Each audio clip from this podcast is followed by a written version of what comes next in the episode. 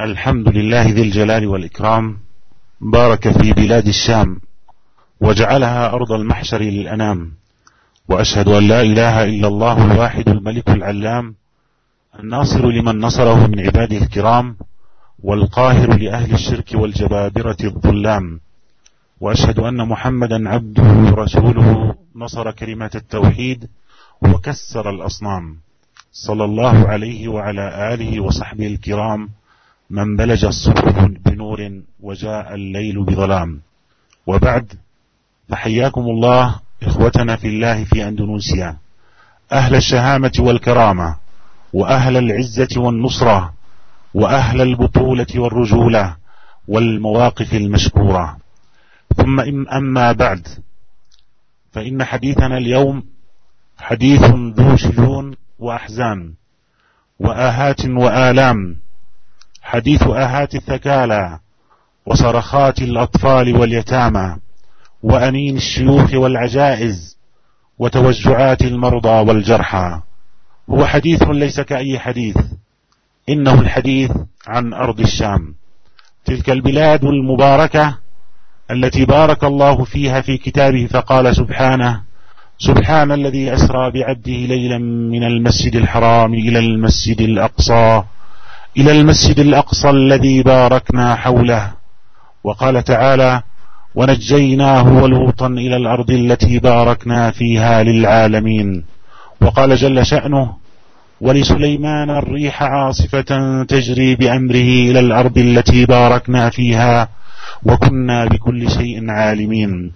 وقال جل في علاه وأورثنا القوم الذين كانوا يستضعفون مشارق الأرض ومغاربها التي باركنا فيها وتمت كلمة ربك الحسنى على بني إسرائيل بما صبروا ودمرنا ما كان ما كان يصنع فرعون وقومه وما كانوا يعرشون ومن بركة الشام أيها الإخوة أن كثيرا من الأنبياء كانوا فيها وأن الله اختارها مهاجرا لخليله وفيها أحد بيوته الثلاثة المقدسة وهو بيت, بيت المقدس. وللشام فضائل ورد ذكرها في الحديث عن المصطفى صلى الله عليه وسلم. منها قوله صلى الله عليه وسلم يا طوبى للشام يا طوبى للشام يا طوبى للشام. قالوا يا رسول الله وبما ذلك؟ قال تلك ملائكة الله باسطوا أجنحتها على الشام. وعن عبد الله بن حوال رضي الله عنه قال قال صلى الله عليه وسلم هل تدرون ما يقول الله عز وجل في سياق حديث ذكره عن الشام؟ يقول الله عز وجل أنت صفوتي من بلادي أدخل فيك من خيرة من عبادي وإليك المحشر. ثم يقول صلى الله عليه وسلم ورأيت ليلة بعمودا أبيض كأنه لؤلؤ تحمله الملائكة. قلت ما تحملون؟ قالوا نحمل عمود الإسلام. أمرنا أن نضعه بالشام. وبين أنا نائم رأيت كتابا اختلس من تحت وسادتي فظننت أن الله تخلى من أهل, من أهل الأرض. فأتبعت بصري فإذا هو نور ساطع بين يدي حتى وضع بالشام. فمن أبى أن يلحق بالشام فليلحق بيمنه وليستقي من, غدر من غدره. فإن الله تكفل لي بالشام وأهله. Bismillahirrahmanirrahim. Alhamdulillah segala puji dan syukur kita panjatkan kehadirat Allah Subhanahu wa taala. Salawat dan salam senantiasa semoga tercurahkan kepada suri teladan kita Nabi Muhammad sallallahu alaihi wasallam. Uh, Fadilat Syekh tadi telah menyampaikan mukaddimah tentang muhadarah yang akan beliau sampaikan tentang kondisi negeri Syam yaitu negeri Suriah sekarang yang penuh dengan kezaliman dan kebiadaban. Beliau membuka muhadarah beliau dengan uh, mukaddimah beliau mengatakan bahwasanya segala puji bagi Allah Subhanahu wa taala yang telah memberkahi negeri Syam dan menjadikan negeri Syam sebagai tempat mahsyar hari kebangkitan manusia pada hari kiamat kelak. Dan aku bersaksi bahwasanya tidak ada sesembahan yang berhak untuk diserahkan ibadah kecuali Allah Subhanahu wa taala. Dialah Allah Subhanahu wa taala yang akan menolong orang-orang yang menolong hamba-hambanya yang menolong agamanya. Dan dialah Allah Subhanahu wa taala yang akan menundukkan dan akan menghancurkan para pelaku kesyirikan dan orang-orang yang bengis dan berbuat zalim. Aku bersaksi bahwasanya Muhammad adalah hamba Allah dan Rasulnya yang telah menolong kalimat tauhid dan telah menghancurkan patung-patung. Semoga salawat dan salam, salam senantiasa tercurahkan kepada beliau dan juga kepada para sahabat beliau radhiyallahu taala anhum. Dia mengatakan uh, hayakumullah ikhwatana fillah. Beliau mengatakan uh, ucapkan salam, uh, salam kepada saudara-saudara saudara-saudaraku karena Allah Subhanahu wa taala yang ada di Indonesia orang-orang yang dikenal dengan kemuliaan yang memiliki uh, yang hendak menolong saudara-saudara mereka di negeri Syam dan mereka patut untuk disyukuri karena sikap mereka ingin menolong saudara-saudara mereka di negeri Syam. Kemudian beliau berkata bahwasanya pembahasan kita pada hari ini adalah pembahasan yang panjang, pembahasan tentang kesedihan-kesedihan, tentang penderitaan-penderitaan, pembahasan tentang teriakan-teriakan anak-anak dan anak-anak kecil yang disiksa dan kemudian menjadi anak-anak yatim dan isakan orang-orang tua dan orang-orang yang penuh dengan kesakitan yang telah penuh dengan luka. Oleh karenanya pembahasan kita kali ini bukan seperti pembahasan yang biasa, tetapi pembahasan tentang negeri Syam Dialah negeri yang penuh keberkahan yang telah Allah berikan keberkahan kepada negeri tersebut. Allah menyebut ke dalam Al-Qur'an, Subhanalladzi asra bi 'abdihi lailan minal masjidil haram ilal masjidil aqsa alladzi barakna haulahu linuriyahu min ayatina. Innahu huwas samiul basir. Maha suci Allah yang telah memperjalankan hambanya di malam hari dari Masjidil Haram ke Masjidil Aqsa yang Allah memberi keberkahan di sekitar Masjidil Aqsa itu di, yaitu di daerah negeri Syam dan Allah Subhanahu wa taala juga berfirman dalam ayat yang lain, "Wa najjaynahu wa lutan ila al-ardi allati barakna fiha lil alamin."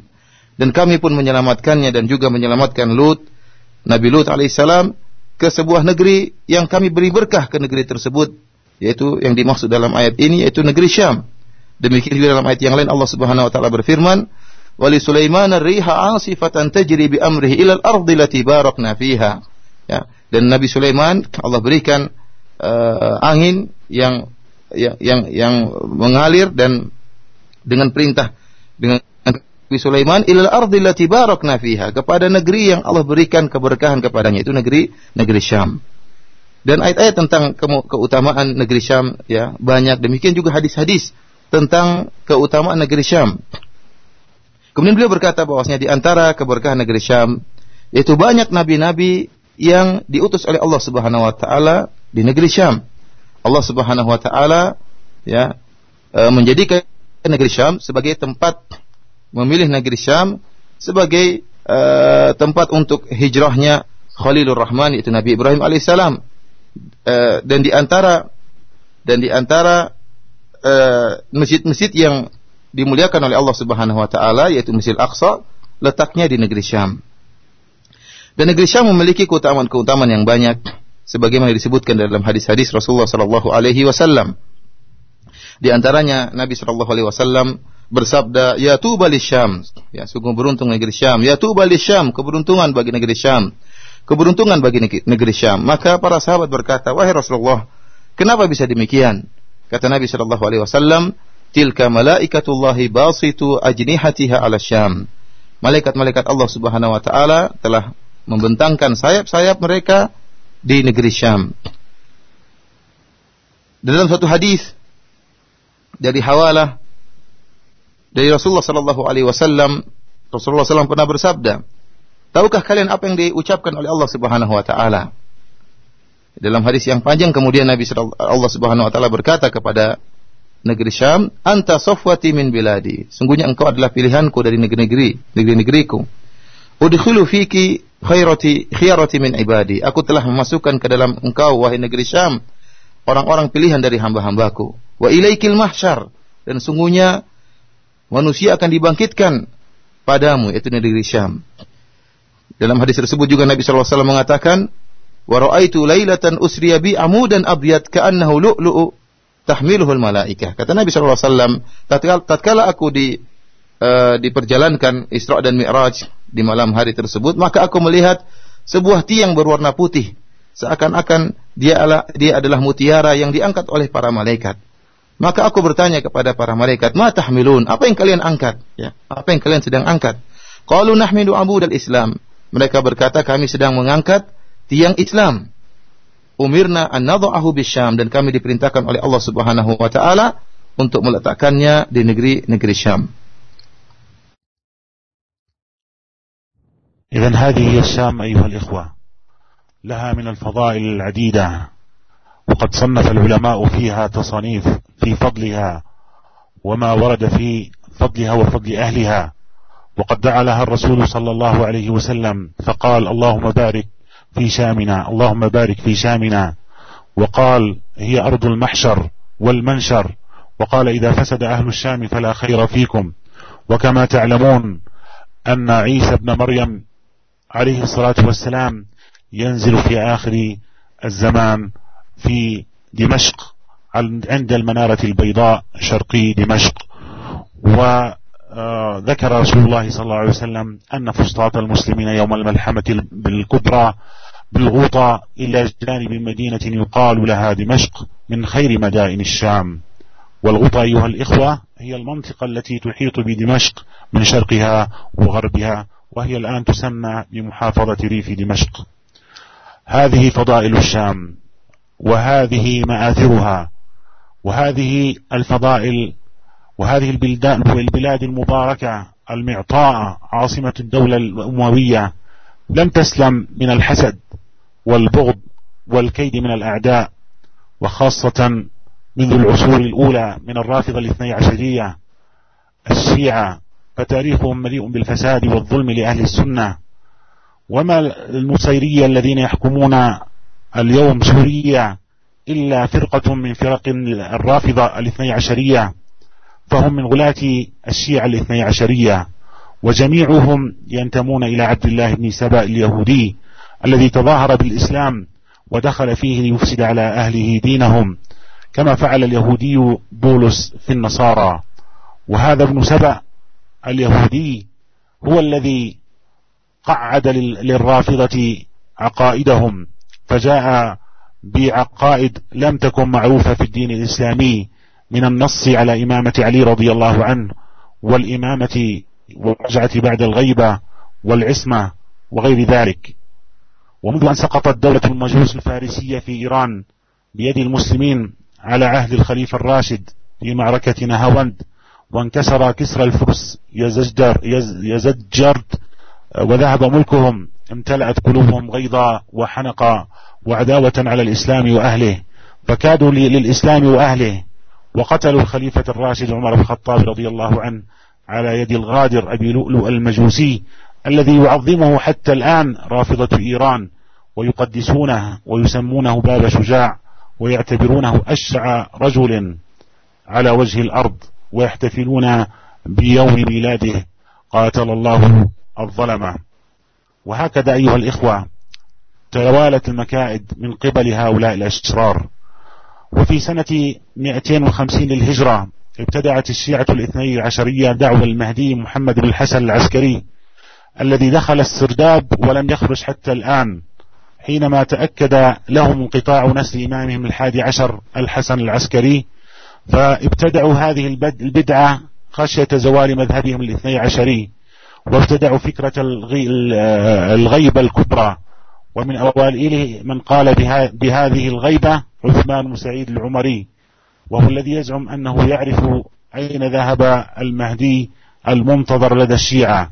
وكان يدعي أنه البواب آه، للمهدي وأنه وكيله في استلام أموال الشيعة والخمس. وهكذا انطلت الحيلة على مساكين وعوام الشيعة. وكان هذا الأمر تحبه النفوس لأن فيه جمع أموال كثيرة. فادعى كثير منهم من الشيعة أنه الباب والحاجب عند المهدي المنتظر. وممن من هؤلاء الذين ادعوا البابية وأنه حاجب للمهدي المنتظر المدعو محمد بن نصير النميري الذي تنتسب إليه النصيرية الحاكمة الآن في بلاد الشام. ومن العجائب أيها الإخوة أن الرافضة الاثني عشرية يلعنون النصيرية ويكفرونهم في كتبهم. لماذا؟ لأنهم قد غلوا وخرجوا عن مذهب الاثني عشرية. وقالوا بألوهية علي وانسلخوا من الدين بالكلية إلا أن المصالح السياسية في هذا الزمان جمعتهم على قتل أهل السنة. وهكذا التاريخ الأسود للرافضة الاثني عشرية والباطنية من النصيرية وغيرهم قد ملأت كتب التاريخ شنائعهم وفظائعهم وجرائمهم في حق أهل السنة.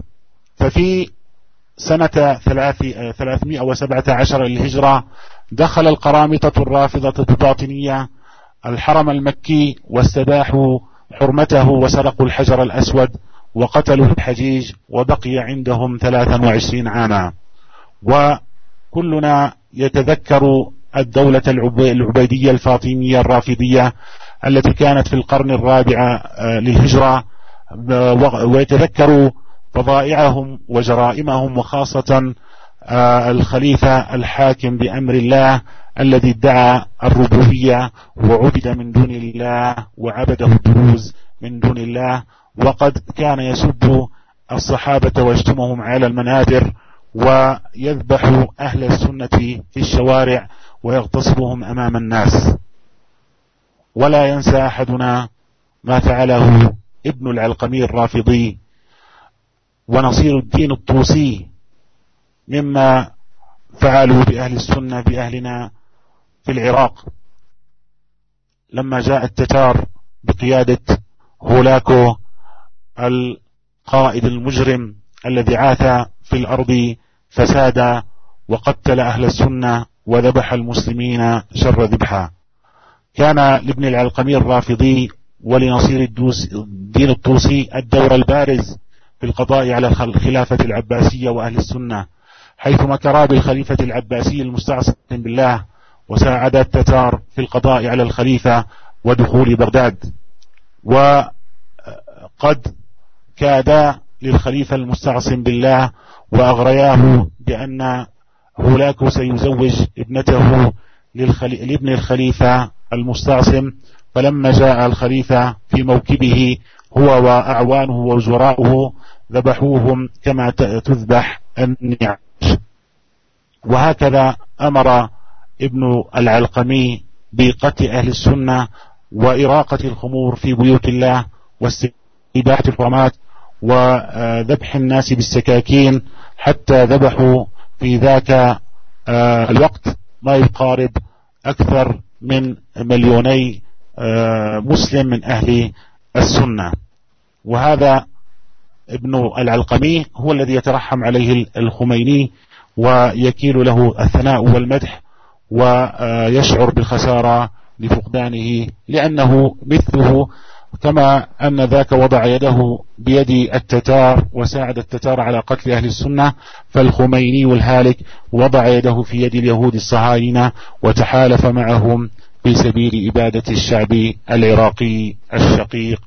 وجرائمه حتى الآن يعني تذكر Para pendengar yang dirahmati oleh Allah Subhanahu wa taala, uh, tadi uh, Syekh telah menyebutkan tentang keutamaan negeri Syam bahwasanya Rasulullah sallallahu alaihi wasallam juga menyebutkan dalam hadis-hadis yang lain tentang keutamaan negeri Syam. Di antaranya Nabi sallallahu alaihi wasallam uh, berdoa agar Allah Subhanahu wa taala memberikan keberkahan kepada negeri Syam. Demikian juga Nabi sallallahu alaihi wasallam menyebutkan bahwasanya jika penduduk Syam sudah rusak maka tidak ada kebaikan lagi uh, bagi yang lainnya. Para pendengar yang dirahmati oleh Allah Subhanahu wa taala, uh, setelah kita mengetahui bahwasanya negeri Syam merupakan negeri yang penuh dengan keberkahan dan negeri Syam merupakan ibu kota dari Daulah Umayyah ya. Dan tentunya banyak uh, timbul orang-orang yang kemudian hasad kepada penduduk negeri Syam. Terutama orang-orang Rafidah yang dikenal dengan Rafidah al-Ithnai Asyariyah, orang-orang Rafidah yang meyakini akan uh, eh, 12 imam, demikian juga orang-orang uh, Syiah Batiniyah dari Nusairiyah. Dan ketahuilah para pendengar yang dirahmati oleh Allah Subhanahu wa taala kelompok Nusairiyah yang sekarang uh, berkuasa di negeri, negeri Suria sebenarnya merupakan uh, firqah dari Syiah bahkan yuktabar bahkan dianggap merupakan uh, kelompok ekstrim dari Syiah Al-Isnai Asyariyah, dari Rafidah Isnai Asyariyah. Dan akidah dari kedua kelompok ini, baik Rafidah Isnai Asyariyah ataupun uh, sekte dari mereka itu Nasiriyah, semuanya diambil dari Abdullah bin Saba Yahudi yang dia uh, menampakkan dirinya uh, masuk dalam Islam akan tapi dia masuk dalam Islam dalam rangka untuk merusak Islam dan merusak ahlul Islam sebagaimana yang dilakukan oleh Paulus dalam tatkala uh, dia seorang Yahudi yang kemudian uh, pura-pura masuk dalam negara dalam agama Kristen, dalam agama Nasara, dalam rangka untuk merusak agama. Nasara. Dialah Ibnu Saba, Abdullah bin Saba yang telah meletakkan akidah bid'ah yang tidak dikenal sebelumnya. Dialah yang menyatakan bahwasanya Ali radhiyallahu anhu dialah uh, sang imam yang harus harusnya menggantikan Rasulullah sallallahu alaihi wasallam dan dia juga lah yang meletakkan akidah rajaah ya demikian juga akidah ismah bahwasanya para imam uh, Syiah adalah maksum tidak mungkin uh, bersalah. Jadi uh, Abdullah bin Sabah dialah yang meletakkan akidah uh, Syiah. Dan akidah ini yang diambil oleh Rafidah dan juga Nusairiyah dan para pendengar yang dirahmati oleh Allah Subhanahu wa taala tatkala uh, negeri Al-Majus ya karena kita tahu bahwasanya Iran ya orang-orang uh, Persia asalnya beragama Majusi. Kala negeri Majusi jatuh di tangan kaum muslimin yaitu di zaman uh, Umar bin Khattab radhiyallahu taala anhu ya maka semakin membesar kebencian orang-orang Farisi, orang-orang Persia orang-orang Majusi semakin membesar kebencian mereka terhadap kaum muslimin dan semakin besar permusuhan mereka kepada Islam dan juga para pemeluk agama Islam. Maka mereka pun berusaha untuk melakukan makar dan mereka berhasil membunuh Umar bin Khattab radhiyallahu taala anhu ya yaitu di tangan salah seorang Majusi yang bernama orang eh, seorang uh, Majusi yang berkhianat yang dikenal dengan Abu Lu'lu. Abu Lu'lu al-Majusi. Yang Abu Lu'lu al-Majusi ini dia seorang uh, Iran, dia, seorang Iran, seorang Parsi yang dia uh, sekarang ini diagung-agungkan oleh orang-orang Rafidah dan mereka men mensucikan ya Abu Lu'lu al-Majusi. Bahkan mereka menamakan Abu Lu'lu al-Majusi ini dengan Baba Syuja, yaitu sang pahlawan, sang pemberani. Bahkan mereka menganggap Abu Lu'lu al-Majusi yang telah membunuh Umar bin Khattab dengan pengkhianatan, dengan uh, pengecut ya, Eh, mereka menganggap Abu Lu'lu al-Majusi sebagai seorang yang sangat pemberani dan paling pemberani. Kemudian setelah itu, maka orang-orang Syiah terus melakukan makar, ya, terus melakukan makar kepada uh, kaum muslimin ingin memberikan keburukan dan kehancuran bagi kaum muslimin.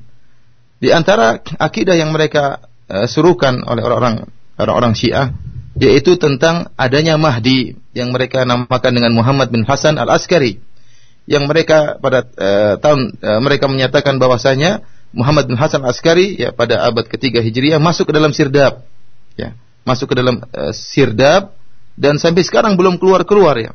Kenapa? Karena mereka kenapa mereka menyerukan akidah uh, Al-Mahdi ini Muhammad bin Hasan Askari karena mereka mengetahui bahwasanya ternyata imam mereka yang ke-11 ya Al Hasan Al Askari ternyata tidak punya keturunan. Ternyata tidak punya keturunan. Tentunya padahal mereka meyakini bahwasanya imam mereka harus 12, harus ada imam ke-12. Ya karena ternyata imam mereka yang ke-11 tidak punya keturunan, maka mereka akan khawatir bahwasanya ketahuan rusaknya akidah imam 12. Karena imam 12-nya tidak ada. Sehingga mereka pun membuat bid'ah e, tentang adanya imam Mahdi yang ke-12 yang mereka namakan Muhammad bin Hasan Askari. Padahal orang ini tidak ada. Muhammad Al-Askari ini orangnya tidak ada wujudnya. Karena ayahnya Al-Hasan Al-Askari tidak memiliki anak yang bernama Muhammad bin Hasan Al-Askari. Sehingga mereka mengatakan mereka memiliki akidah gaibah ya, bahwasanya uh, imam mereka yang ke-12 masuk dalam sirdab dan tidak pernah keluar-keluar hingga saat ini. Dan di antara orang yang menyerukan akidah ini yaitu Utsman bin Said Al-Umari dia yang mengatakan bahwasanya saya mengetahui di mana Muhammad bin Hasan al-Askari. Saya tahu di mana Mahdi. Dan saya adalah wakilnya Mahdi dalam rangka untuk menerima harta dari Syiah. Ya, dan juga kalau ada pertanyaan yang ingin disampaikan kepada Sang Mahdi, maka tanyanya tanyalah bertanyalah melalui saya. Ya, inilah uh, bid'ah yang pertama kali diserukan oleh Utsman bin Said Al-Umari. Dia mengatakan saya adalah wakilnya Mahdi sehingga dialah yang menerima harta uh, dari orang-orang Rafidah dan juga kalau ada pertanyaan yang disampaikan kepada Mahdi maka dia akan menyampaikan. Kemudian datang orang-orang setelahnya dan juga menyatakan seruan yang sama. Sebagian mereka mengatakan sayalah wakilnya Mahdi. Ya, Masing-masing dari mereka mengatakan bahwasanya dia adalah pintu ya lil gaib itu pintu yang bisa menyambungkan orang-orang Rafidah dengan dengan sang Mahdi sang Mahdi yang sedang bersembunyi. Para pendengar yang dirahmati oleh Allah Subhanahu wa taala, di antara orang-orang yang mengaku sebagai wakilnya Mahdi atau bab yang menjadi perantara antara orang-orang Syiah dengan Mahdi adalah Muhammad bin Nusair an-Numairi yang di situlah uh, firqah Nusairiyah uh, dinisbahkan kepada Muhammad bin Nusair An-Numairi. Dialah seorang yang pernah mengaku bahwasanya dia adalah wakil antara orang-orang Syiah dengan dengan uh, dengan Sang Mahdi. Yang sungguh menakjubkan di sini, yang Nusairiyah inilah sekarang yang menguasai negeri Syiah. Uh, Syekh menjelaskan bahwasanya yang sungguh menakjubkan orang-orang Rafidhah, orang-orang Rafidhah, mereka melaknat orang-orang Nusairiyah. Bahkan mereka mengkafirkan orang-orang Nusairiyah sebagaimana disebutkan dalam kitab-kitab mereka. Kenapa? Karena mereka menganggap orang-orang Nusairiyah sudah sangat gulu, berlebih-lebihan, ya, sehingga orang-orang Nusairiyah menganggap Ali sebagai Tuhan, ya. Dan ini tidak di, tidak di, tidak di, tidak dikehendaki oleh orang Rafidhah, ya. Orang-orang Rafidhah Isna Asyariyah e, mengkafirkan orang-orang Nusairiyah karena menganggap Nusairiyah telah berlebih-lebihan dan ekstrim dan e, menganggap bahwasanya Ali sebagai sebagai Tuhan. Akan tetapi yang menakjubkan sekarang ini orang-orang Rafidah Isna Asyariyah dari Iran dan juga orang-orang Nusairiyah yang ada di Suriah bekerja sama. Bekerja sama ya karena mereka punya asal akidah yang sama, sama-sama berakidah Syiah, sama-sama berakidah Isna Asyariyah, sama-sama berakidah Rafidah. Kemudian yang membuat mereka semakin uh, mesra dan semakin memiliki hubungan erat dalam membahas di sunnah di Suriah karena mereka memiliki uh, kepentingan politik yang sama. Sehingga yang tadinya sebenarnya mereka saling uh, melaknat dalam buku-buku mereka, akhirnya mereka sekarang bersatu dalam rangka untuk menghancurkan ahlus sunnah. Dan demikianlah para pendengar yang dirahmati oleh Allah Subhanahu wa taala, kebiasaan Rafidhah dari zaman dahulu hingga zaman sekarang mereka telah uh, menulis sejarah hitam uh, tentang Islam di mana mereka telah membasmi banyak dari ahlus sunnah wal jamaah. Seperti kita ketahui tentang bagaimana dilakukan oleh orang-orang Qaramitah, ya, yang mereka pernah masuk dalam di di Masjidil Haram kemudian membunuh para para jemaah haji kemudian mereka mencuri Hajar Aswad selama 23 tahun Hajar Aswad berada di tangan mereka yang kejadian ini terjadi pada uh, pada tahun sekitar 317 Hijriah yang mereka telah membunuh para jemaah haji ahlu sunnah yang ada tatkala sedang melaksanakan ibadah haji demikian juga kita mengetahui bagaimana uh, Daulah Al-Ubaidiyah Al-Fatimiyah ya Ar-Rafidah yang juga uh, memiliki uh, peran dalam menghancurkan uh, ahlu sunnah dan mengalirkan atau mengalirkan darah-darah ahlu sunnah wal jamaah. Sebagaimana juga dalam tarikh, dalam sejarah uh, kisah tentang Ibnu Al-Alqami, Ar-Rafidhi. Demikian juga uh, Nasiruddin At-Tusi yang mereka berdua ini Ibnu Al-Alqami dan Nasiruddin At-Tusi memiliki peran yang sangat besar dalam menjatuhkan khilafah Al-Abbasiyah dan dalam rangka menghancurkan ahlu sunnah wal jamaah di mana mereka telah berbuat, berbuat maka terhadap al khalifah al abbasi al mu'tasim billah dan mereka berdua yaitu ibnu al qami dan juga Nasruddin At-Tusi membantu Tatar dalam membunuh uh, al khalifah dan bagaimana masuknya mereka dalam di kota Baghdad dan orang yang pelajari sejarah tentunya sangat mengetahui tentang tentang bagaimana peran dua orang ini orang Rafidah yaitu Ibnu Al-Qami dan Nasruddin At-Tusi dalam hancurnya uh, kota Baghdad yaitu kota Ahlus Sunnah wal Jamaah dari khilafah Al-Abbasiyah. Para pendengar yang dirahmati oleh Allah Subhanahu wa taala, ternyata Ibnu Al-Qami ini sangat diagung-agungkan oleh uh, oleh Khomeini dan Khomeini senantiasa mengatakan uh, mendoakan rahmat kepada Ibnu Al-Qami dan mem, dan memuji Ibnu Al-Qami dengan pujian yang sangat sangat besar dan dan dia merasa sedih sekali dengan hilangnya Ibnu Al-Qami ya. Karena kita tidak tidak usah heran ya, kenapa Al Khomeini ya uh, yang sangat diagung-agungkan oleh orang Rafidah di Iran begitu memuji Ibnu Al-Qami yang telah berjasa menghancurkan khilafah Abbasiyah yang telah bekerja sama dengan Tatar untuk menghancurkan khilafah Abbasiyah karena akidah mereka sama ya. Karena mereka akidah mereka sama, Khomeini dan Ibnu Al-Qami sama-sama berakidah uh, Syiah Ar-Rafidah. أيها المستمعون الكرام نواصل الكلام على مجازر والتاريخ المظلم في تاريخ الرافضة ثم جاءت الدولة الصفوية بقيادة اسماعيل الصفوي سنة 906 للهجرة. وهذا المجرم قد نكل بأهل السنة أشد تنكيل وفعل كل ما في وسعه من قتل وتدبيح يفوق الوصف من أجل تنفيذ مخططات الرافضة. وكان يرسل آه، مجموعات في الطرقات لشتم الخلفاء الراشدين وسب أبي بكر وعمر وعثمان. وكان يقتل أهل السنة قتلا ذريعا. حيث قتل في مدينة تبريز في يوم واحد أكثر من 140 ألف رجلا وامرأة وطفلا من أهل السنة والجماعة. وهؤلاء الصفويين ما زال لهم ذكر في التاريخ الإيراني ويقدسونهم ويمجدونهم بأنهم آه، أجدادهم. يقول أحد المستشرقين لولا الصفويون في إيران لكنا اليوم في بلجيكا وفرنسا نقرأ القرآن كالجزائريين. إذا كانوا آه، حجرة آه، يعني وجدارا يصد الناس عن دخول الإسلام ويمنعون الناس عن دخول الإسلام في أوروبا. فلولاهم لكان أهل بلجيكا وفرنسا كالعرب يقرؤون القرآن باللغة العربية الصحيحة. أما الخميني وما أدراك ما الخميني؟ الذي دعا إلى ولاية الفقيه فقد قتل من أهل السنة الناس الكثير وما حرب العراق منا ببعيد حيث دخل الرافضة بعد سقوط صدام العراق وقتلوا ونكلوا واغتصبوا النساء فقتلوا الناس على الهوية كل من اسمه أبا بكر أبو بكر وعمر يقتلونه.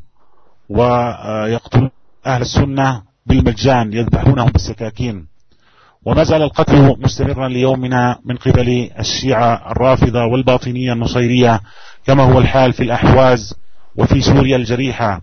وهذا القتل وهذا الذبح من قبل هؤلاء إنما هو عن عقيدة ودين يتدينون به ويعتقدونه ويقتلون أهل السنة كما سمعهم المجاهدون في سوريا. كانوا يقولون آه، لبعضهم البعض اقتلوا السنة وادخلوا الجنة وعندهم قتل السني أفضل من حج بيت الله الحرام.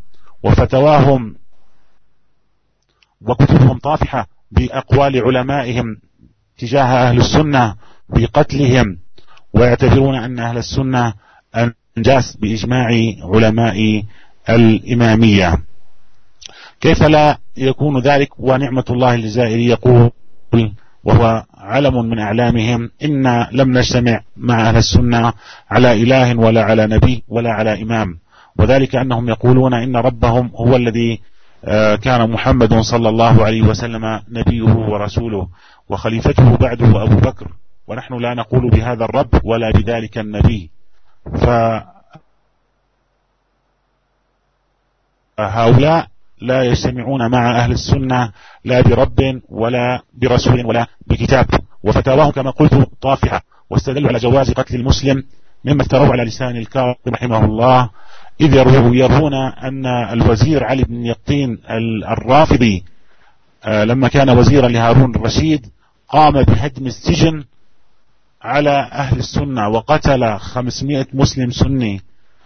وكتب إلى الكاظم يسأله فكتب عليه السلام آه، في جواب بأنك لو كنت تقدمت إلي قبل قتلهم لما كان عليك شيء من دمائهم وحيث إنك لم تتقدم إلي فكفر عن كل رجل قتلته منهم بتيس والتيس خير منه. التيس هو ذكر الماعز. يقول يروون كذبا وزورا عن الإمام الكاظم والإمام الكاظم بريء لكن ذكروه في كتبهم.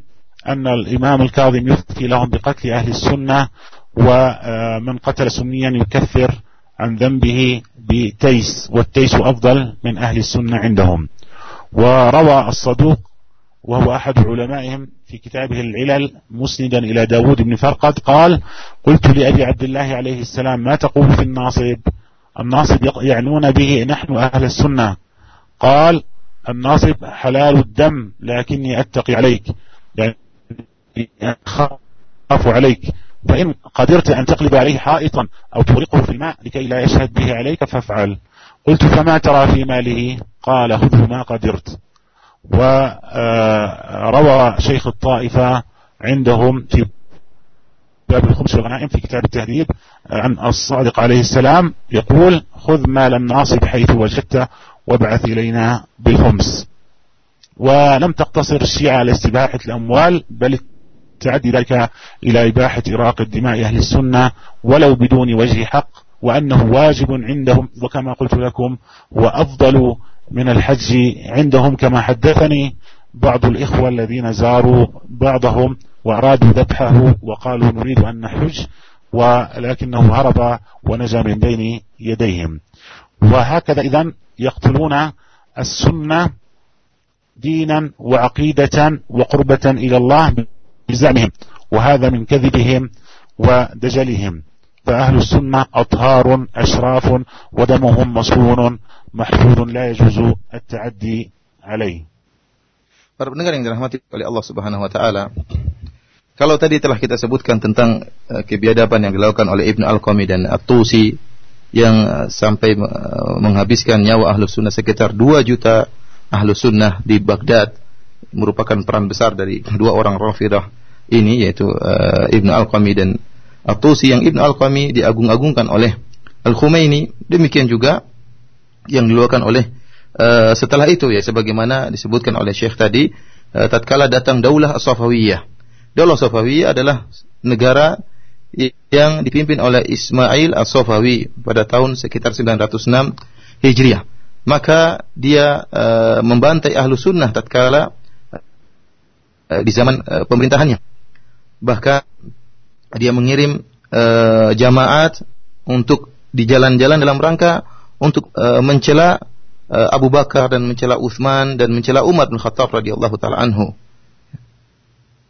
Oleh karenanya dia telah melakukan pembunuhan yang sangat besar dan uh, sekitar 140 ribu uh, ahlu sunnah dibunuh di zaman pemerintahannya. Oleh karenanya salah seorang al-mustasyriqin ya, yaitu uh, seorang kafir yang mempelajari ilmu Islam dia mengatakan laula safawiyun fi Iran lakunna al-yawm fi Belgika wa Faransa naqra al-Qur'an kal Jazairin. Kata dia kalau bukan karena uh, kelompok Safawiyun ini ya, Safawiyun yang ada di Iran, maka kami pada hari ini sudah berada di Belgika dan sudah di ya, di Faransa sudah membaca Al-Qur'an sebagaimana orang-orang Jazairin, orang-orang Arab, orang-orang Jazair.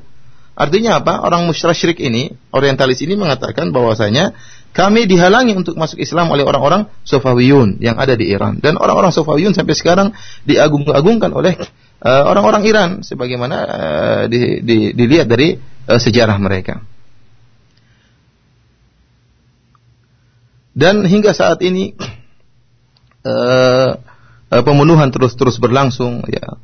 Orang-orang uh, uh, Rafidah masih terus membunuh ahlu sunnah sebagaimana di zaman Khomeini ya, bagaimana betapa banyak alusunah yang dibunuh di Iran dan kejadian Irak yang baru saja terjadi masih masih belum jauh ya dari hati kita ya. Betapa banyak alusunah yang dibunuh di Irak oleh uh, orang-orang uh, Syiah Rafidhah dan sekarang di Al-Ahwaz di dan juga di Suria ya. Di Suria betapa banyak ahlu sunnah yang dibunuh oleh orang-orang Rafidhah dan ingat para pendengar yang dirahmati oleh Allah Subhanahu wa taala pembunuhan Rafidah orang-orang Syiah terhadap Ahlu Sunnah itu dibangun di atas agama. Jadi mereka beragama, ya mereka membunuh Ahlu Sunnah itu merupakan agama bagi mereka. Mereka membunuh Ahlu Sunnah mendapatkan pahala yang besar menurut akidah mereka. Ya, dan ini eh, dilihat dalam buku-buku mereka dan juga sebagaimana didengar oleh saudara-saudara kita yang berjihad di Suriah. Ya, suara mereka mereka mengatakan uktulus sunnah wadkhulul jannah kata mereka ini semboyan mereka tatkala berperang Kata mereka, uktulu sunnah wa dikhulul jannah. Orang-orang Syiah mereka mengatakan, bunuhlah ahlu sunnah maka kalian akan masuk surga. Ya, maka kalian akan masuk. Ini semboyan mereka tatkala mereka membasmi ahlu sunnah di Suriah. Bahkan eh, mereka mengatakan membunuh seorang sunni lebih, lebih baik daripada haji dan daripada melaksanakan ibadah haji. Ini akidah mereka. Oleh karenanya mereka begitu uh, semangat dalam membunuh ahlu sunnah karena bukan hanya sekedar masalah politik akan tapi itu akidah keyakinan mereka dan mereka sangat kompak antara Rafidah dengan orang-orang Nusairiyah karena membunuh ahlu sunnah adalah ibadah bagi mereka. Bahkan mereka mengatakan bahwasanya uh, orang-orang ahlu sunnah ya adalah orang-orang yang najis, lebih najis daripada orang-orang Yahudi, daripada orang-orang Nasara dan orang-orang Majusi. Ya, dan uh, orang-orang ahlu sunnah adalah najis berdasarkan ijma ulama Rafidah al-Imamiyah. Kita lihat bagaimana perkataan salah seorang dari ulama mereka, Nikmatullahi Al-Jazairi, ya, seorang ulama besar dari orang-orang Rafidah. Dia mengatakan, kami innalam innalam najtami' ma'ahum, kami tidak bersatu dengan ahlu sunnah, kami tidak sama dengan ahlu sunnah di atas Tuhan yang Tuhan yang satu dan juga tidak atas di atas nabi yang satu dan juga tidak atas imam yang satu. Kenapa? Kami berbeda dengan al sunnah kata Ni'matullah al-Jazairi. Tuhan kami berbeda dengan mereka, nabi kami berbeda dengan nabi mereka. Kenapa? Karena ahlu sunnah mengatakan Tuhan mereka yang telah mengutus Muhammad sallallahu alaihi wasallam yang Muhammad tersebut khalifahnya, penggantinya adalah Abu Bakar. Dan kami tidak berpendapat demikian. Tuhan kami bukanlah Tuhan yang mengutus Muhammad yang khalifahnya Abu Bakar. Oleh karenanya, Tuhannya ahlu sunnah bukan Tuhannya kami. Demikian kata Nikmatullah al-Jazairi. Oleh karenanya uh, mereka uh, membolehkan membunuh ahlu sunnah karena mereka menganggap ahlu sunnah uh, Tuhan ahlu sunnah berbeda dengan Tuhan mereka karena Tuhannya ahlu sunnah mengutus Muhammad Shallallahu Alaihi Wasallam yang khalifah setelah Nabi Muhammad Abu Bakar. Adapun mereka mereka mengingkari Tuhan yang seperti ini. Demikian juga mereka berdalil tentang membolehnya membunuh seorang ahlu sunnah. Mereka sandarkan kepada Al-Kazim rahimahullah. Al-Imam Al-Kazim padahal Imam Al-Imam Kazim tidak pernah mengatakan demikian. Sebagaimana diriwayatkan oleh Al-Wazir Ali bin Yaqtin yang tatkala dia uh, membunuh sekitar 500 ahlu sunnah maka dia mengatakan saya telah menulis pertanyaan kepada Al-Kazim. Ya dia bertanya kepada Al-Kazim mengatakan bahwasanya saya telah membunuh ahlu sunnah yaitu sekitar 500 orang dan setelah menumpahkan darah mereka. Ya maka ada fatwa dari Al-Kazim bahwasanya jika engkau telah membunuh sunni maka untuk uh, kafarahnya engkau uh, menyembelih uh, seekor uh, kambing jantan, seekor kambing kambing jantan. Subhanallah. Jadi membunuh seorang sunni ya kafarahnya dengan seperti memotong atau menyembelih seekor kambing jantan. Subhanallah. Bagaimana uh, di mata mereka ya bahwasanya kambing jantan lebih baik daripada seorang uh, seorang sunni. Demikian juga As-Saduq salah seorang dari ulama mereka juga meriwayatkan dalam uh, kitabnya Al-Ilal ya, dia menyambung sanatnya kepada Daud bin Farqad. Dia berkata, Aku bertanya kepada Abi Abdullah, bagaimana pendapat engkau tentang nasib, ya, tentang ahlu sunnah? Kata maka uh, Abu Abdullah ini berfatwa halalud dam, ahlu sunnah darahnya halal. Lakinni at, at, atqi alaik, akan tapi aku khawatir suatu menimpa menimpa dirimu. Jika kau mampu untuk menjatuhkan tembok di atas ahlu sunnah, atau kau menenggelamkan dia di dalam uh, lautan atau di sungai atau di sumur, ya, maka hendaknya lakukannya, ya. Ya, agar engkau selamat, ya. Subhanallah ini fatwa-fatwa mereka ya. Ya, ahlu sunnah darahnya halal. Tapi kalau kau tidak mampu untuk berhadapan dengan ahlu sunnah, ya, berperang dengan ahlu sunnah, maka lakukan dengan cara yang licik, yaitu kau jatuhkan tembok di atasnya sehingga dia mati, atau kau tenggelamkan ahlu sunnah tersebut. Kemudian dia bertanya lagi, Fama tarofi malih, bagaimana pendapatmu tentang hartanya ahlu sunnah? Kata dia, khudh ma qadir. Ambil saja semampu engkau. Ambil dah harta ahlu sunnah semampu semampu engkau. Oleh karenanya para pendengar rahmati oleh Allah Subhanahu wa taala, uh, harta ahlu sunnah yaitu halal bagi mereka. Jangankan harta bahkan nyawa ahlu sunnah ya halal bagi orang-orang Rafidhah, bagi orang-orang Nusairiyah, bahkan sebagaimana tadi disebutin oleh Syekh bahwasanya teman-teman beliau yang berjihad di uh, di Suriah mereka mendengar slogan atau semboyan orang-orang uh, Rafidhah tatkala mereka berperang mereka mengatakan uktulu sunnah jannah. Bunuhlah alu sunnah maka niscaya engkau akan masuk masuk surga. Dan mereka sampai tatkala ada salah seorang dari mujahidin yang ingin disembelih, mereka berkumpul, mereka berkata, kami ingin berhaji. Haji mereka apa? Dengan membunuh ahlu sunnah. Akhirnya teman ini sempat berhasil lolos dari dari sergapan mereka dan mereka dia menceritakan tentang bagaimana akidah mereka. Mereka meyakini bahwasanya membunuh ahlu sunnah itu lebih baik daripada melaksanakan uh, ibadah haji. أيها المستمعون الكرام وفي عهد حافظ الأسد الأب الهالك رئيس سوريا السابق أبو بشار الأسد في عهده دخل التشيع في سوريا وكرس الإيرانيون جهدهم في نشر التشيع وكان حافظ الأسد يتقاضى الملايين من الدولارات على ذلك ويأخذ النفط والغاز مقابل ذلك وبنيت في عهده الحوزات العلمية الشيعية. في مناطق سوريا آه، في مناطق سوريا كلها وخاصة في الرقة وحلب وبعض قرى دمشق. وفتحت المستشفيات الشيعية ترغيبا لدخول السنة في الشيعة. وجاء الدعم عن طريق السفارة الإيرانية في دمشق ووزعت الكتب الإيرانية الشيعية بالمجان. وصار الشيعة ينفذون ويطبقون خطتهم الخمسينية السرية ويطبقون بروتوكولات حكماء قم بأساليب ووسائل محكمة تشبه أساليب اليهود. وفي هذا المقام أحذر كل الحذر أحذر كل الحذر أحذر كل الحذر من مخططات الرافضة في البلدان الإسلامية.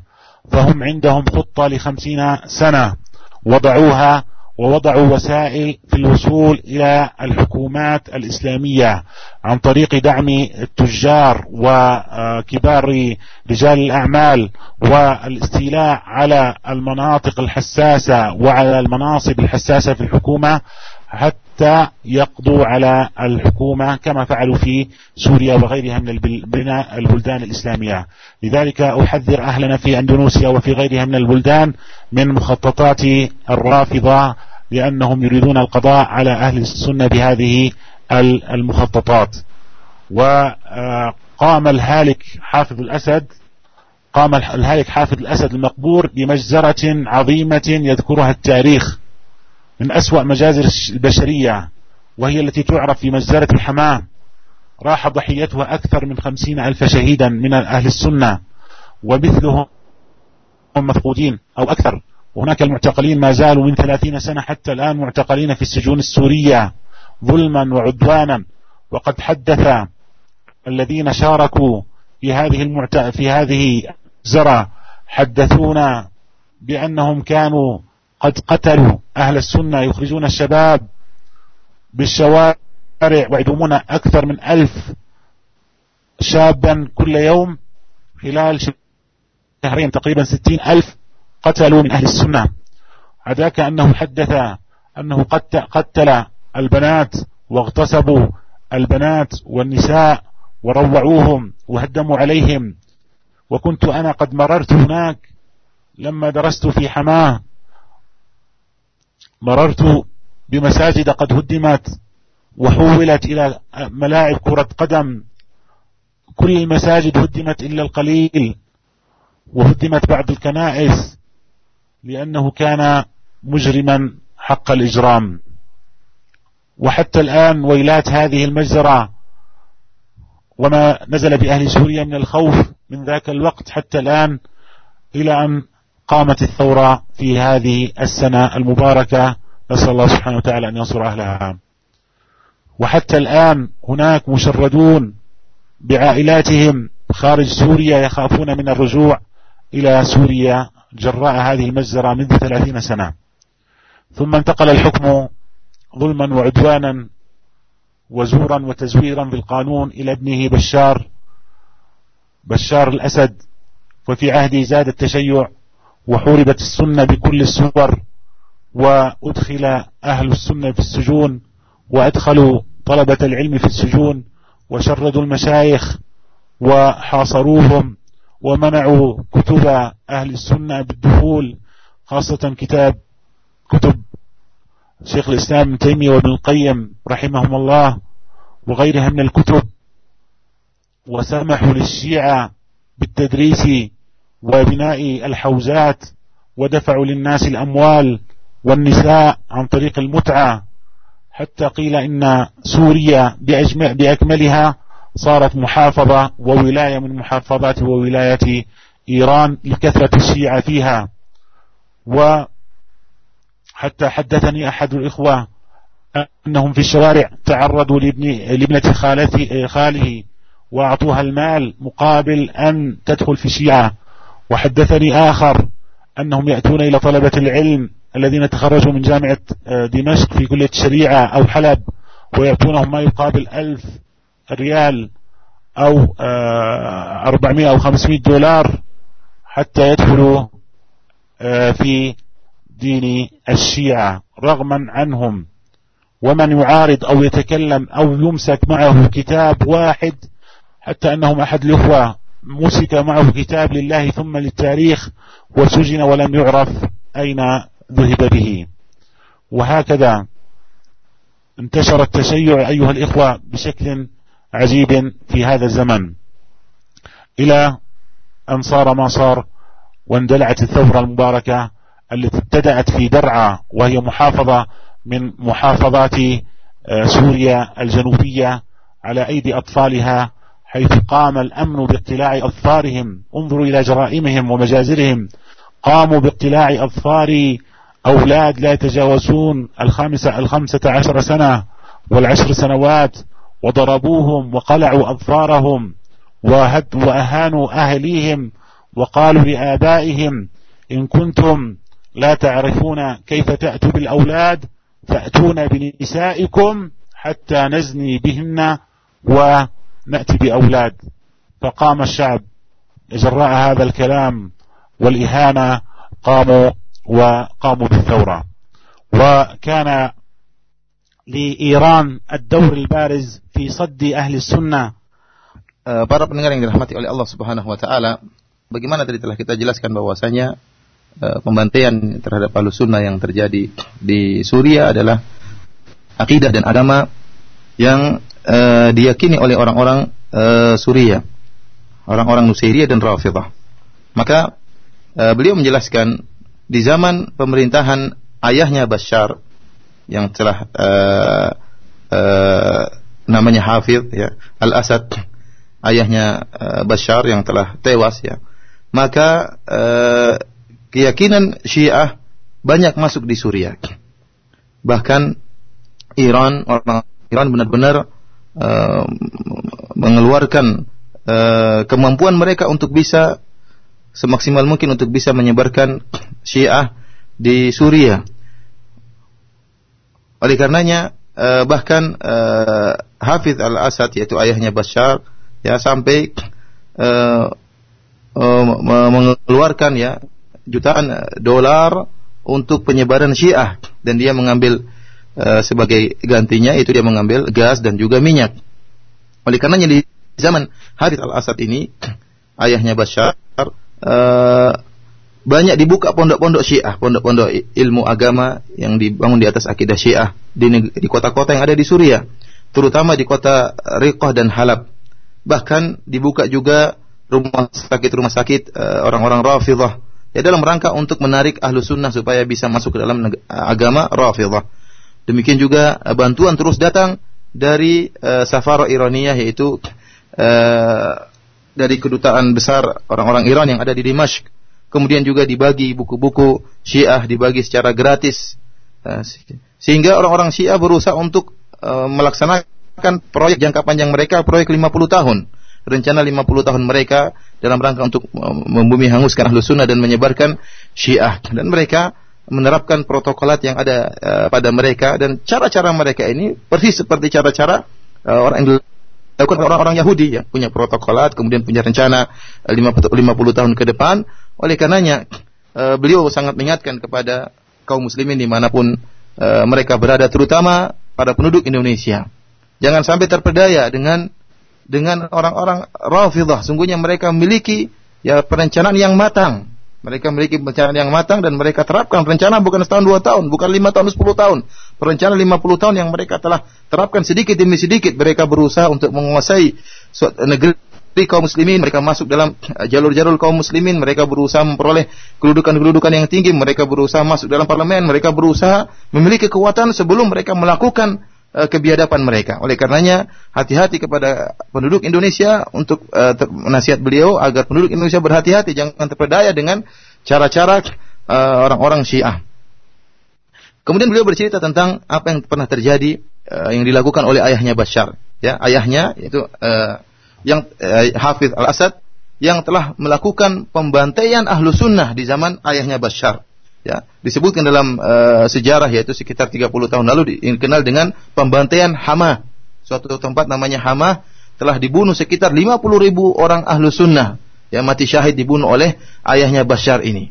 Ya demikian juga itu yang terbunuh 50 ribu belum yang yang hilang entah diculik kemudian yang dipenjara yang mungkin lebih banyak daripada 50 orang ribu uh, tersebut. Pembunuhan yang sangat luar biasa yang diceritakan uh, oleh oleh beliau. Bahkan beliau mengatakan bahwasanya orang-orang uh, yang mengetahui kejadian tersebut pernah bercerita kepada beliau bahwasanya caranya ayahnya Bashar ini dia setiap hari mendatangkan sekitar seribu pemuda syabab ahlu sunnah kemudian dibunuh. Setiap hari seribu orang. Selama dua bulan berturut-turut dia bunuh setiap hari seribu orang. Jadi sekitar ada enam puluh ribu orang dari ahlu sunnah dibunuh oleh Hafidh al Asad ini. Ya bahkan bukan cuma membunuh syabab bukan membunuh para pemuda bahkan mereka juga memperkosa ya, para pemudi ya wanita-wanita ahlu sunnah ya. Mereka memperkosa mereka dengan terang-terangan.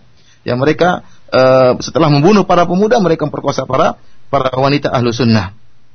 Dan beliau berkata saya dulu pernah belajar di Hamad di tempat uh, pembantian ahlu sunnah ini. Dia pernah belajar dulu sekolah di sana. Dan dia melihat bagaimana masjid-masjid yang telah dihancurkan. Masjid-masjid ahlu sunnah yang dihancurkan oleh ayahnya Bashar Hafidh al-Asad. Dihancurkan kemudian dirubah menjadi tempat main bola Ya, subhanallah masjid-masjid tempat ibadah kepada Allah ahlu sunnah beribadah di situ dirubah oleh mereka menjadi tempat main bola sebagai penghinaan kepada ahlu sunnah. Ya sampai uh, sampai sekarang ya orang-orang Suria masih masih dihantui oleh rasa ketakutan ke, kebengisan yang dilakukan oleh uh, ayahnya Bashar itu Hafid al, al, al, al Asad. Ya, bahkan sampai banyak di antara orang-orang Suriah yang harus keluar dari Suriah karena e, ketakutan membawa keluarga mereka tidak kembali lagi ke Suriah setelah padahal sudah 30 tahun yang lalu kejadian-kejadian tersebut. Para pendengar yang dirahmati oleh Allah Subhanahu wa taala, kemudian orang-orang uh, orang-orang uh, Syiah kemudian di zaman ayahnya Bashar itu Hafiz al-Asad, mereka berusaha menjadikan ahlu sunnah sebagai Syiah. Ya, mereka menemui para uh, penuntut ilmu, kemudian di, di, di, di, di apa namanya diiming-iming dengan harta, ya. Kemudian uh, mereka mengajak para penuntut ilmu untuk melakukan mut'ah ya. Bahkan diberi uang kalau melakukan mut'ah supaya bisa berpindah kepada agama Rafidah dan mereka sangat benci kepada orang-orang sunnah terutama buku-buku sunnah. Oleh karenanya pemerintah Suriah melarang ada buku-buku sunnah yang masuk dalam dalam Suriah terutama buku-buku Ibnu Taimiyah rahimahullah dan muridnya Ibnu Al-Qayyim rahimahullah. Dua orang ini bukunya sangat di, dibenci oleh orang-orang Suriah, Suriah orang Rafidah karena mereka tahu bagaimana peran Ibnu Taimiyah dan Ibnu Al-Qayyim dalam membantah orang-orang uh, Rafidah.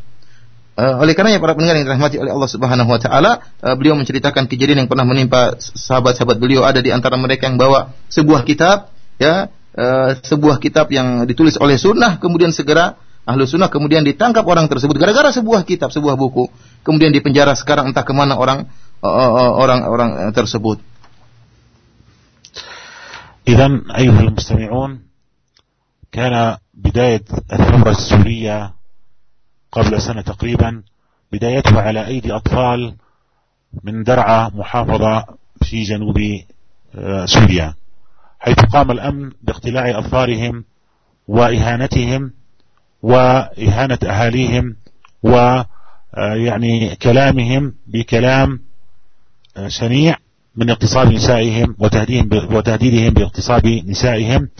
وقامت الثورة وصار ما صار من المجازر وسنتكلم بعد قليل عن المجازر التي يعني قام بها الجيش السوري بالإضافة إلى مساعدة قام بها الجيش الثوري الإيراني حيث مدت إيران بخمسة عشر ألف جنديا آه، ليقاتلوا من الحرس الثوري ليقاتلوا إخواننا السنة في آه، سوريا وكذلك حزب الله اللبناني دعم الجيش السوري بثلاثة آلاف وقيل بخمسة آلاف مقاتل وعلاماتهم بعض الناس يدعي أنه لا يوجد مقاتلين من الإيرانيين وحزب الشيطان أو حزب الله.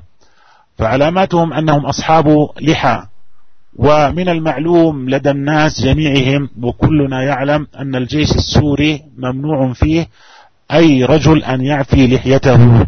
فلا بد من حلق اللحية. وهؤلاء قد أعفوا لحاهم ومن علاماتهم أنه وجد آه، في المساجد التي احتلوها وهدموها وعلى الجدران التي احتلوها في الشوارع كتابات في الفارسية فيها الشتم والسب لصحابة الرسول صلى الله عليه وسلم لأبي بكر وعمر والتهديد لأهل السنة بالقتل وأيضا من على ما يدل ويؤكد ذلك أن الأسرى الذين أسرهم المجاهدون وهم 11 جنديا إيرانيا في جسر الشهور في إدلب وغيرها من المحافظات اعترفوا أنهم إيرانيين ويتكلمون باللسان الفارسي وقامت إيران بالتفاوض مع الجيش الحر المنشق لتسليمهم لهم مقابل يعني بعض الأسرى. كما أنهم أفتوا يعني علماء الإيران أفتوا بوجوب قتل أهل السنة في سوريا ودعموا ذلك ماليا وسياسيا وجهزوا الجيش السوري بأحدث أنواع الأسلحة والأجهزة الاستخبارية كما هو يعني معروف لدى الناس. وإن شاء الله سنتكلم عن عن عقائد النصيرية. وكان موضوعنا الأهم هو الكلام على المجازر. التي وقعت وتقع حتى الآن في إخواننا أهل السنة في سوريا وهي كثيرة جدا جدا وتحتاج إلى لقاء خاص لننظر لننظر مدى حقد الرافضة وعلى أهل السنة ومدى يعني قتلهم وحبهم لشرب دماء أهل السنة والجماعة. والله أعلم وصلى الله وسلم وبارك على نبينا محمد. نلقاكم على نصر قريب بإذن الله لأهلنا في سوريا وللمسلمين أجمعين وآخر دعوانا أن الحمد لله رب العالمين Para pendengar yang dirahmati oleh Allah Subhanahu wa taala, sebagaimana kita ketahui bahwasanya gerakan yang terjadi di Suria atau uh, pemberontakan yang terjadi di Suria awalnya dikarenakan anak-anak uh, yang yang diambil diculik oleh Bashar al-Assad ya, yang semakin di zaman Bashar al-Assad ini semakin dia memperluas gerakan Syiah semakin dibuka kesempatan bagi orang-orang uh, Iran orang untuk memperluas agama uh, dakwah mereka di di di daerah Suria. Bahkan sampai-sampai dikenal bahwasanya Suria itu merupakan salah satu cabang dari dari Iran. Karena begitu banyak orang-orang Syiah yang bertebaran di di Suria sampai suatu saat terjadi penangkapan terhadap anak-anak kecil kemudian dicabut kuku-kuku mereka ya.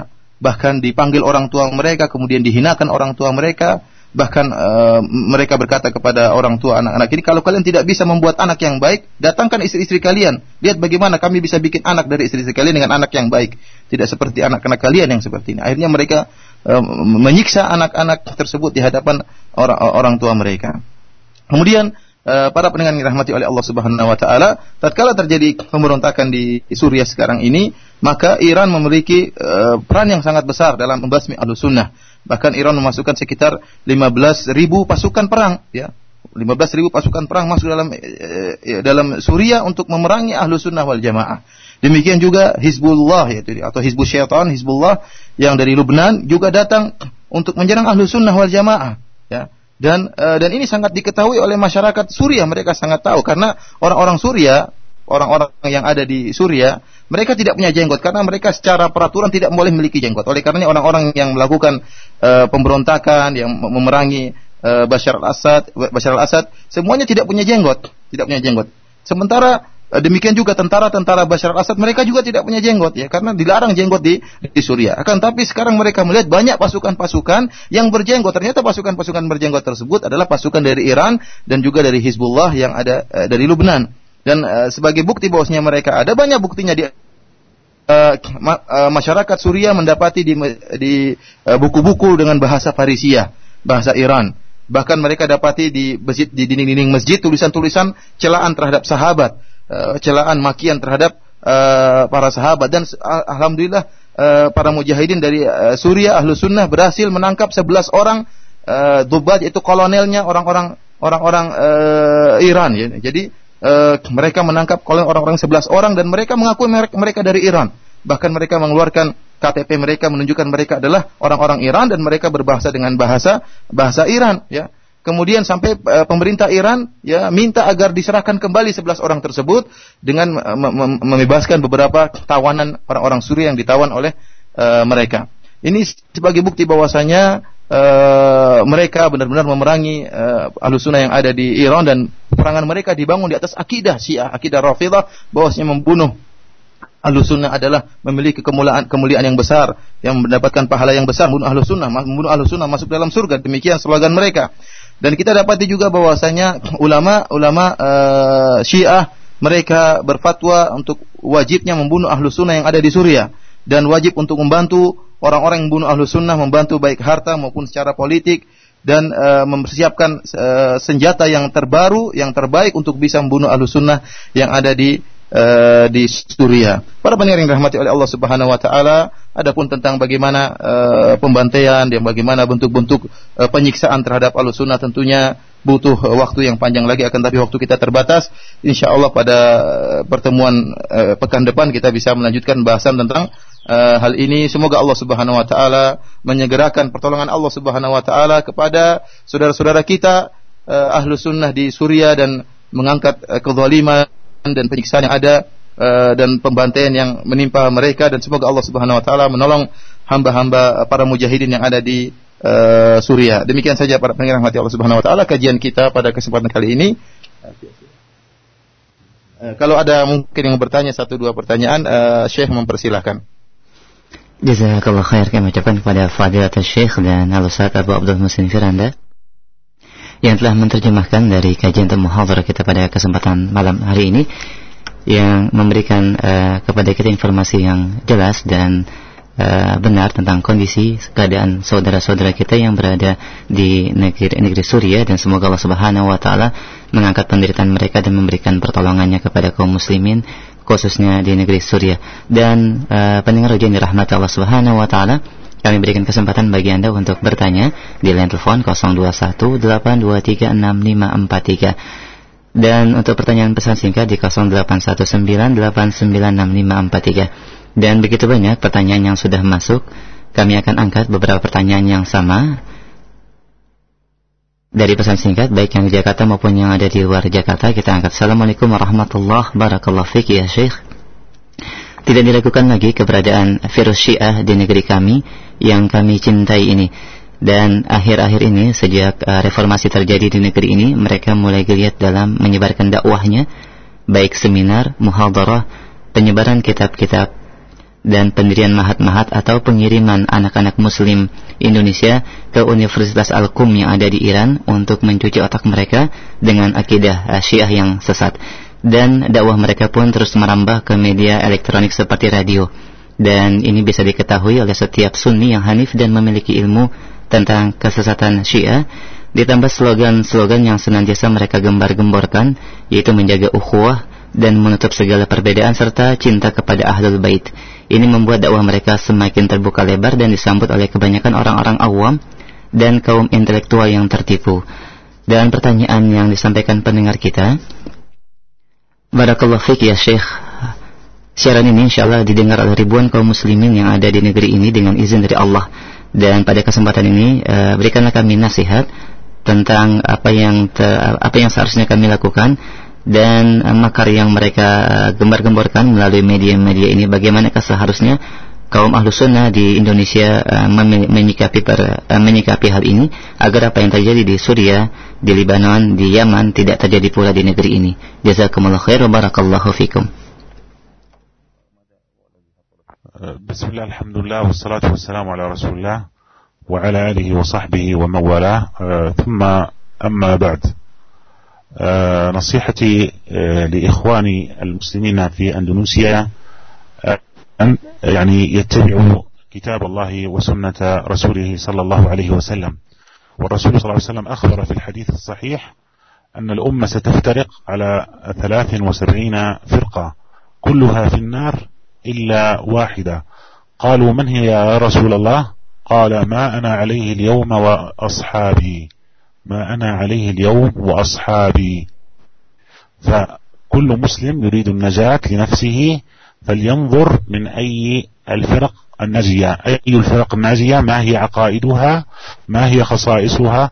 ما هي مصادرها؟ فمصادر أهل السنة والجماعة الناجون الذين أخبر عنهم الرسول صلى الله عليه وسلم مصادرهم الكتاب والسنة وقول الصحابة كما قال تعالى ومن يتبع غير سبيل المؤمنين. ومن يشاقق الرسول من بعد ما تبين له الهدى ويتبع غير سبيل المؤمنين نوله ما تولى ونسله جهنم وساءت مصيرا. فهذه الآية بينت أن الذي يتبع غير سبيل المؤمنين وهم الصحابة المقصود بهم الصحابة آه، فيوليه الله سبحانه ما تولى ويسله جهنم والعياذ بالله. ولذلك فالواجب علينا أولا بعد اتباع كتاب الله وسنة رسوله فهم آه، فهم ما فهمه الصحابة رسول الله صلى الله عليه وسلم وحبهم واتباعهم والذي لا يحبهم ويبغضهم ليس من أهل السنة والجماعة وليس من الفرقة الناجية التي تنجو يوم القيامة. لذلك نصيحتي لكل من هو في أندونيسيا أو غيرها أن يعني يسلك في نفسه سبل النجاة ويتبع السبيل الذي تؤدي به إلى الجنة والطريق الذي تؤدي به إلى الله. وكل الطرق مسدودة إلا طريق الرسول صلى الله عليه وسلم وأتباع أتباعه الكرام. كما آه، ذكر الله سبحانه وتعالى والذين اتبعوهم بإحسان والرسول صلى الله عليه وسلم خط خطا مستقيما وخط من جانبي الخط خطوطا معوجة ثم قرأ قول الله تعالى وأن هذا صراطي مستقيما فاتبعوه ولا تتبعوا السبل فتفرق بكم عن سبيله. فهذه السبل آه، المتفرقة المعوجة هي سبل أهل الفرق وأهل البدع الذين يفهمون كلام الله وكلام رسوله بعقولهم أو بأذواقهم أو بأهوائهم أو بالرؤى والمنامات ولا يتبعون سبيل الصحابة الكرام الذين هم الناجون الذين هم اختارهم الله سبحانه وتعالى لصحبة نبيه صلى الله عليه وسلم. هذه نصيحة عامة وأحذر كل الحذر من مخططات الرافضة التي آه، أشرت إليها قبل قليل. والمال أيها الإخوة المال هو فتنة للدنيا. لا ينغر أحدنا بالمال فكل نفس قد كتب الله لها رزقها ولم تموت نفس حتى تستكمل رزقها. فلا يغرنكم هؤلاء الرافضة بالمال والمال سيأتي مهما كان وأنت لن تموت حتى آه، تأكل كل شيء قد كتبه الله أن تأكله وتشرب كل شيء كتبه الله لك أن تشربه. وإياك فتنة المال فهي سبب من أسباب وقوع الناس في الشرك وسبب من أسباب وقوع الناس بالبدع والخرافات فلا آه، آه، يغرنكم المال ومن يتق الله يجعل له مخرجا ويرزقه من حيث لا يحتسب. ومن يتقي هذا هو الطريق الصحيح لنيل الرزق الحلال وهو تقوى الله سبحانه وتعالى. أما واجبكم تجاه إخوانكم في سوريا فكما آه، تعلمون أن سوريا وأهلها في بلاء عظيم واختبار جسيم وهو اختبار للداخل لداخل سوريا ولمن بخارجها. اختبار لهم حتى يصبروا واختبار لمن هم في الخارج حتى يرى الله سبحانه وتعالى ما هم فاعلون. إخوانكم في سوريا يستنصرونكم وإن استنصروكم فعليكم النصر. والمؤمنين والمؤنات بعضهم أولياء بعض. فعليكم النصر أيها الإخوان. النصر بالدعاء لهم في السجود في الليل عند قيام الليل في سجودكم. ادعوا لهم بالنصر ونصر أهلنا في سوريا هو نصر للإسلام جميعا وكسر لشوكة الرفض. الرافضة إذا كسروا في دمشق وفي الشام سيكسرون في جميع أنحاء الدنيا. فسوريا هي واجهة آه، آه، بلاد الإسلام وكما ذكرنا فضلها قبل قليل. وأيضا أحثكم على آه، النفقة لهم فهم بحاجة. وكم من ثكلى كم من يتيم كم من جريح يئن. وسنذكر إن شاء الله مجازرهم. في الحلقة القادمة لكن أحثكم الآن على النفقة. مثل الذين ينفقون أموالهم في سبيل الله كمثل حبة أنبتت سبع سنابل في كل سنبلة مئة حبة. والله يضاعف لمن يشاء والله واسع عليم. من ذا الذي يقرض الله قرضا حسنا فيضاعفه له أضعافا كثيرة؟ والله يقبض ويبسط وإليه ترجعون. وتعلمون خبر أبي الدحداح لما نزلت هذه الآية سارع وبذل ما عنده. وكان عنده ستمائة نخلة فجعلها قرضا لله سبحانه وتعالى والصحابة كانوا يسرعون في آه، آه، في يسارعون ويسابقون في البذل والجهاد في سبيل الله.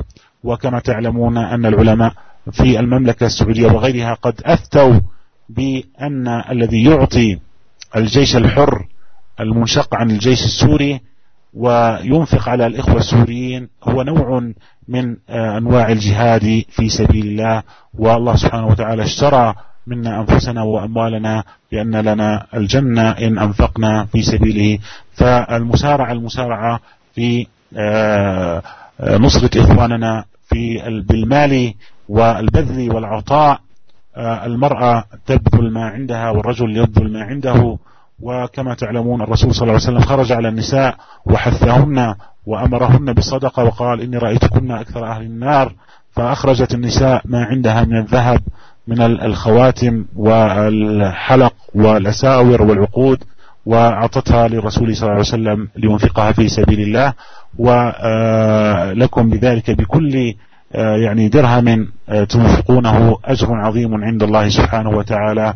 والله في عون العبد ما دام العبد في عون آه، في عون أخيه وجزاكم الله خيرا وبارك الله في أموالكم وما أنفقتم من شيء فهو يخلفه هذا والله أعلم وصلى الله وسلم بارك على محمد.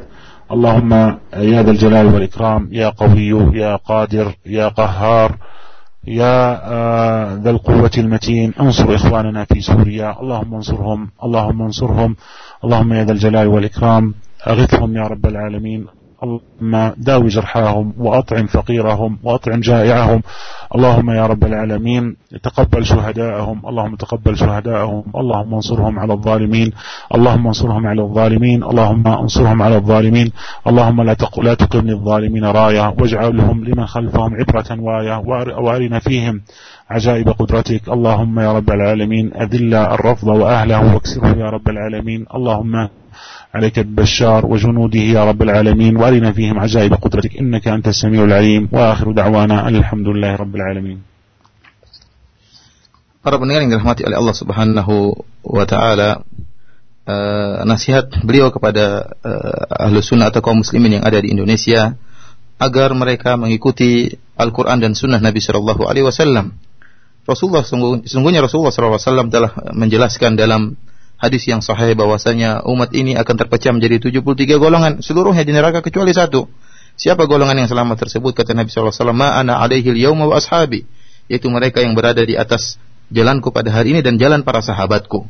Oleh karenanya setiap muslim yang ingin keselamatan menyelamatkan dirinya untuk mengenal kelompok yang selamat tersebut, ahlu sunnah wal jamaah, mengenal akidah mereka, ya bagaimana khasaisuh mereka, bagaimana uh, uh, akidah-akidah ahlu sunnah wal jamaah dan bagaimana masdar-masdar sumber-sumber ahlu, ahlu sunnah wal jamaah yaitu kitab Al-Quranul Karim, kemudian sunnah Nabi Shallallahu Alaihi Wasallam dan pemahaman para sahabat. Oleh karenanya Allah Subhanahu Wa Taala berfirman, وما يشاكل وما يشاكل الله وما يشاكل الرسول من بعد ما تبين الهدى ويتبع غير سبيل المؤمنين وله ما تولى ونسله جهنم وساءت مصير kata Allah Subhanahu wa taala barang siapa yang menyelisih jalan Rasul dan mengikuti jalan selain jalannya kaum muslimin yaitu jalannya para sahabat barang siapa yang menyelisih Rasul dan juga menyelisih jalannya para sahabat maka Allah akan membuat dia berpaling dan Allah akan masukkan dia ke dalam neraka jahanam oleh karenanya ayat ini e, memerintahkan kaum muslimin untuk mengikuti jalan para para sahabat, jalan kaum mukminin yang ada di zaman Nabi, itu zaman para sahabat. Zaman eh, di jalan kaum mukminin yang ada di zaman Nabi yaitu para sahabat radhiyallahu taala anhum. Dan peringatan bagi orang-orang yang menempuh jalan selain jalannya uh, para sahabat karena Allah Subhanahu wa taala akan membuat dia berpaling dan Allah akan membuat dia masuk dalam neraka uh, jahanam. Oleh karenanya oleh karenanya wajib uh, bagi kaum muslimin untuk mengikuti Al-Qur'an dan sunnah dan berpemahaman dengan pemahaman para sahabat radhiyallahu taala anhum. Oleh karenanya nasihat beliau kepada penduduk Indonesia, ahlu sunnah di Indonesia, ya, untuk menempuh jalan keselamatan, ya, jalan ahlu sunnah wal jamaah, yang Allah Subhanahu Wa Taala mengatakan, walladzina taba'uhum bi ihsan. Allah memuji orang-orang yang mengikuti jalan para sahabat. Ya, Allah menjamin surga bagi orang-orang yang mengikuti jalan para sahabat. Dan Nabi dalam satu hadis Rasulullah SAW membuat sebuah garis yang lurus. Kemudian Nabi SAW membuat garis-garis yang menyimpang di searah kanan dan kiri garis garis lurus tersebut. Dan Rasulullah SAW menyebutkan uh, uh, dan Nabi dan uh, Rasulullah SAW uh, menyebutkan bahwasanya jalan-jalan tersebut merupakan jalan-jalan yang sesat, jalan-jalannya ahlul bid'ah, jalan-jalan yang banyak jalan-jalan kesesatan yang ditempuh oleh orang ahlu syirik dan juga ahlul bid'ah yang mereka memahami Al-Quran dan Sunnah dengan hawa nafsu mereka, dengan perasaan mereka, dengan mimpi. Berbeda dengan ahlu sunnah. Ahlu sunnah memahami Al-Quran dan Sunnah dengan pemahaman para sahabat. Adapun ahlul bid'ah mereka memahami Al-Quran dan Sunnah dengan akal mereka, dengan hawa nafsu mereka, dengan perasaan mereka dan dengan mimpi-mimpi yang mereka uh, uh, yang mereka lihat dalam mimpi mereka. Dan beliau juga mengingatkan tentang rencana uh, yang dipasang oleh orang-orang Rafidah Ya, bagaimana orang-orang Rafidhah membuat perencanaan 50 tahun jangka ke depan. Dan ini bukan bukan main-main, mereka benar-benar e, semaksimal mungkin untuk bisa e, menghancurkan Ahlussunnah dengan perencanaan yang berjangka panjang. Kemudian beliau juga mengingatkan banyak dari orang-orang yang terpedaya dengan Rafidhah gara-gara harta, ya. Oleh karenanya beliau mengingatkan bahwa bahwasanya seorang muslim bagaimanapun tidak akan meninggal dunia kecuali setelah dipenuhi rezekinya oleh Allah Subhanahu wa taala. Dia akan mengambil rezeki yang rezeki yang telah ditetapkan oleh Allah Subhanahu wa taala. Maka uh, uh, hendaknya uh, seorang uh, muslim jangan terpedaya dengan harta ya yang diiming-iming oleh Rafidhah sehingga akhirnya dia menjual agamanya demi untuk masuk dalam agama Rafidhah. Adapun uh, nasihat beliau kepada kaum muslimin Indonesia bagaimana sikap yang harus mereka lakukan terhadap saudara-saudara mereka yang ada di Suriah.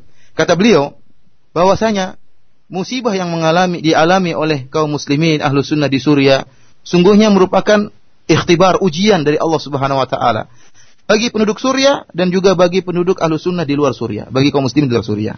Ya. Para penduduk ahlu sunnah yang ada di Suriah mereka diuji oleh Allah Subhanahu wa taala dengan kebiadaban orang-orang Syiah dan mereka harus berjuang menghadapi orang-orang Syiah tersebut. Dan juga Allah menguji dengan kejadian ini. Allah menguji kaum muslimin yang berada di luar Suriah. Allah ingin melihat bagaimana sikap mereka, bagaimana pertolongan mereka kepada saudara-saudara mereka yang ada di Suriah. Ya. Wa in istansarukum fid dini fa nasru. Kata Allah Subhanahu wa taala, jika saudara-saudara kalian meminta pertolongan kepada kalian, maka hendaknya kalian menolong saudara-saudara mereka. Bukankah Allah Subhanahu wa taala berfirman, "Wal mu'minuna ba'dhum awliya'u ba'd."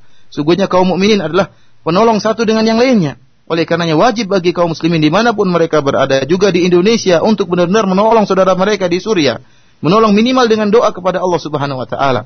Berdoa untuk saudara-saudara mereka di Suriah tatkala mereka sujud, tatkala mereka salat malam bangun salat malam demi untuk mendoakan saudara-saudara mereka yang ada di Suriah. Berdoa kepada agar Allah segera menghancurkan Rafidhah. Karena ketahuilah bahwasanya jika Rafidhah berjaya di negeri Syam, maka mereka akan semakin berjaya di atas muka bumi ini.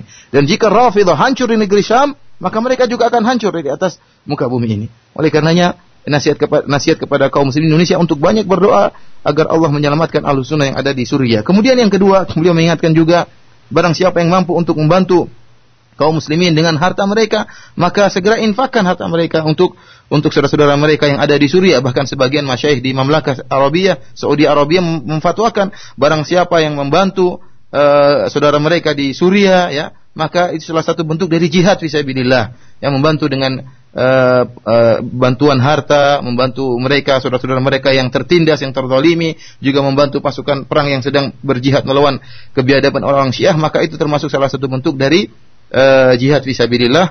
Uh, demikian saja para pendengar yang dirahmati Allah Subhanahu wa taala, karena di sini sudah dikumandangkan azan maghrib, insyaallah kita akan bersua pada uh, pertemuan berikutnya dengan izin Allah Subhanahu wa taala. Kita berdoa kepada Allah Subhanahu wa taala, semoga Allah Subhanahu wa taala menyelamatkan saudara-saudara kita yang ada di Suriah dan semoga Allah Subhanahu wa taala uh, menghancurkan orang-orang zalimin dan semoga Allah Subhanahu wa taala menerima uh, ganjaran pahala para syuhada saudara-saudara kita yang meninggal di uh, Suriah dan semoga Allah Subhanahu wa taala segera menghancurkan Bashar al-Assad yang telah membunuh ribuan ahlu sunnah yang ada di Suriah. Demikian saja. Wabillahi taufiq wal hidayah. Assalamualaikum warahmatullahi wabarakatuh